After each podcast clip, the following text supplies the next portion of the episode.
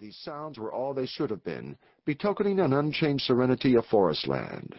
He was glad, for he had expected to hear the clip-clop of white men's horses, which to hear up in those fastnesses was hateful to him. He and the Indian were friends. That fierce foe had no enmity toward the lone hunter.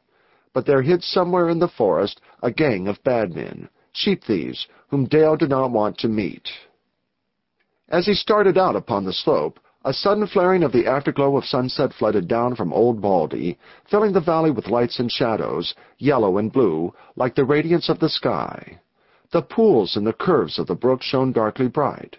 Dale's gaze swept up and down the valley, and then tried to pierce the black shadows across the brook where the wall of spruce stood up, its speared and spiked crest against the pale clouds. The wind began to moan in the trees, and there was a feeling of rain in the air. Dale, striking a trail, turned his back to the fading afterglow, and strode down the valley. With night at hand and a rainstorm brewing, he did not head for his own camp, some miles distant, but directed his steps toward an old log cabin. When he reached it, darkness had almost set in. He approached with caution. This cabin, like the few others scattered in the valleys, might harbor Indians or a bear or a panther. Nothing, however, appeared to be there. Then Dale studied the clouds driving across the sky, and he felt the cool dampness of a fine misty rain on his face. It would rain off and on during the night, whereupon he entered the cabin. And the next moment he heard quick hoofbeats of trotting horses. Peering out, he saw dim moving forms in the darkness, quite close at hand. They had approached against the wind so that the sound had been deadened. Five horses with riders, Dale made out, saw them loom close. Then he heard rough voices. Quickly he turned to feel in the dark for a ladder he knew led to a loft, and finding it, he quickly mounted, taking care not to make a noise with his rifle, and lay down upon the floor of brush and poles. Scarcely had he done so when heavy steps, with accompaniment of clinking spurs, passed through the door below into the cabin. "Wall Beasley, are you here?" queried a loud voice. There was no reply. The man below growled under his breath, and again the spurs jingled. Fellers, Beasley ain't here yet, he called, but the hoss is under the shed. We'll wait. Wait, huh? came a harsh reply. Maybe all night, and we got nothing to eat. Shut up, Mose. Reckon you're no good for anything but eatin'. Put them hosses away, and some of you rustle firewood in here. Low muttered curses, then mingled with dull thuds of hoofs and strain of leather, and heaves of tired horses. Another shuffling, clinking footstep entered the cabin. Snake, it'd been sense to fetch a pack along, drawled this newcomer. Reckon so, Jim, but we didn't, and what's the use hollerin'? Beasley won't keep us waitin' long. Dale, lying still and prone, felt a slow start in all his blood, a thrilling wave. That deep-voiced man below was Snake Anson, the worst and most dangerous character of the region, and the others, undoubtedly, composed his gang, long notorious in that sparsely settled country and the Beasley mentioned, he was one of the two biggest ranchers and sheep raisers of the White Mountain Ranges. What was the meaning of a rendezvous between Snake Anson and Beasley? Milt Dale answered that question to Beasley's discredit, and many strange matters pertaining to sheep and herders, always a mystery to the little village of Pine, now became as clear as daylight.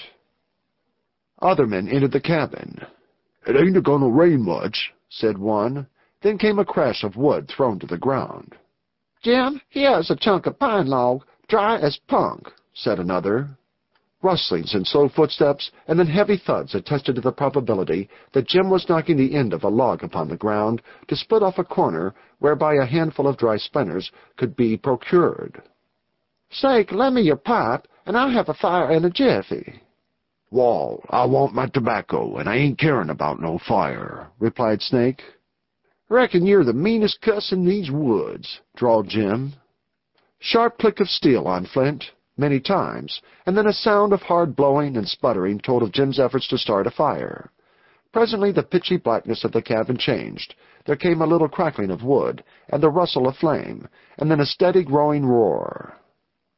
As it chanced, Dale lay face down upon the floor of the loft, and right near his eyes there were cracks between the boughs. When the fire blazed up, he was fairly well able to see the men below. The only one he had ever seen was Jim Wilson, who had been well known at Pine before Snake Anson had ever been heard of. Jim was the best of a bad lot, and he had friends among the honest people. It was rumored that he and Snake did not pull well together. Fire feels good, said the burly Mose, who appeared as broad as he was black-visaged. Fall's sure a-comin'. Now if only we had some grub. Mose, there's a hunk of deer meat in my saddlebag, and if you get it, you can have half, spoke up another voice. Mose shuffled out with alacrity. In the firelight, Snake Anson's face looked lean and serpent-like. His eyes glittered, and his long neck and all his long length carried out the analogy of his name. Snake, what's this here deal with Beasley? inquired Jim. Reckon you'll learn when I do, replied the leader. He appeared tired and thoughtful. Ain't we done away with enough of them poor greaser herders, for nothing? queried the youngest of the gang, a boy in years, whose hard, bitter lips and hungry eyes somehow set him apart from his comrades. You're dead right, Bert, and that's my stand, replied the man who had sent Mose out. Snake, snow will be flying round these woods before long, said Jim Wilson. Are we going to winter down in the Tonto Basin or over on the Gila? Reckon we'll do some tall riding before we strike south, replied Snake gruffly. At the juncture, Mose returned. Boss, I heard a hoss coming up the trail, he said. Snake rose and stood at the door, listening. Outside the wind moaned fitfully, and scattering raindrops pattered upon the cabin. Uh-huh, exclaimed Snake in relief. Silence ensued then for a moment, at the end of which interval Dale heard a rapid clip-clop on the rocky trail outside. The men below shuffled uneasily, but none of them spoke. The fire cracked cheerily. Snake Anson stepped back from before the door with an action that expressed both doubt and caution. The trotting horse had halted out there somewhere. "Ho there inside!" called a voice from the darkness. "Ho yourself!" replied Anson. "That's you, Snake?" Quickly followed the query. "Reckon so," returned Anson, showing himself. The newcomer entered. He was a large man wearing a slicker that shone wet in the firelight. His sombrero, pulled well down, shadowed his face so that the upper half of his features might as well have been masked. He had a black, drooping mustache and a chin like a rock. A potential force, matured and powerful, seemed to be wrapped in his movements. "Hello, Snake. Hello, Wilson," he said. "I backed out on the other deal. Sent for you on on another little matter. Particular private." Here he indicated with a significant gesture that Snake's men were to leave the cabin. "Uh-huh," ejaculated Anson dubiously. Then he turned abruptly. "Mose, you and Shady and Bert go wait outside. Reckon this ain't the deal I expected, and you can saddle the hosses."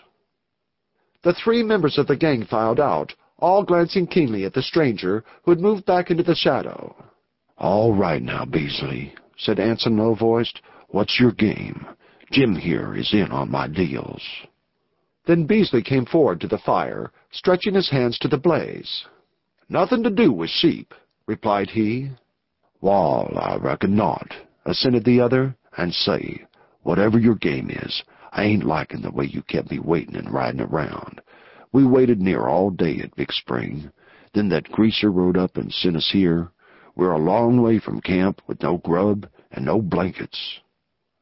I won't keep you long, said Beasley, but even if I did, you'd not mind. When I tell you this deal concerns Al Auchincloss, the man who made an outlaw of you. Anson's sudden action then seemed a leap of his whole frame. Wilson, likewise, bent forward eagerly.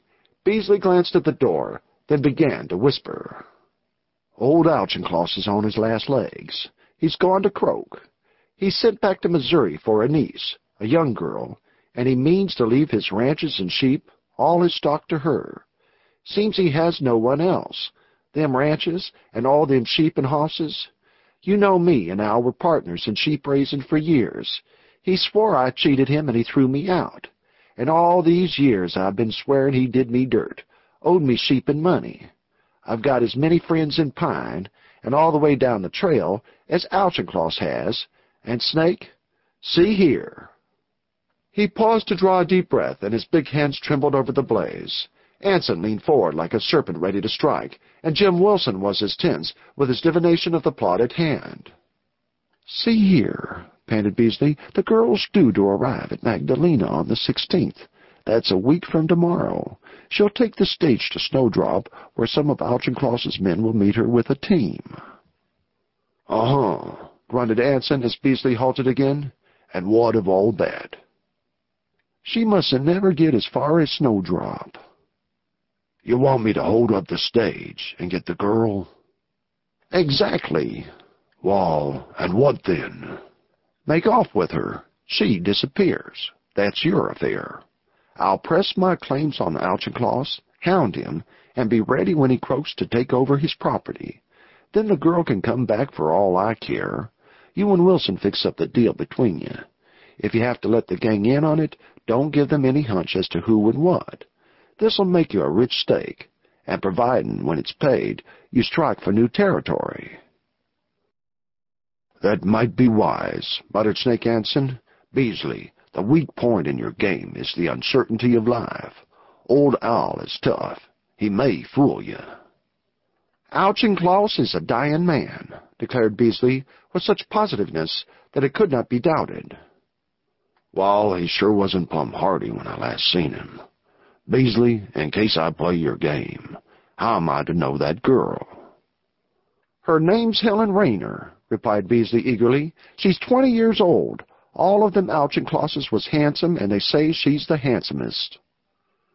Oh, Beasley, this is sure a bigger deal, and one I ain't fancying.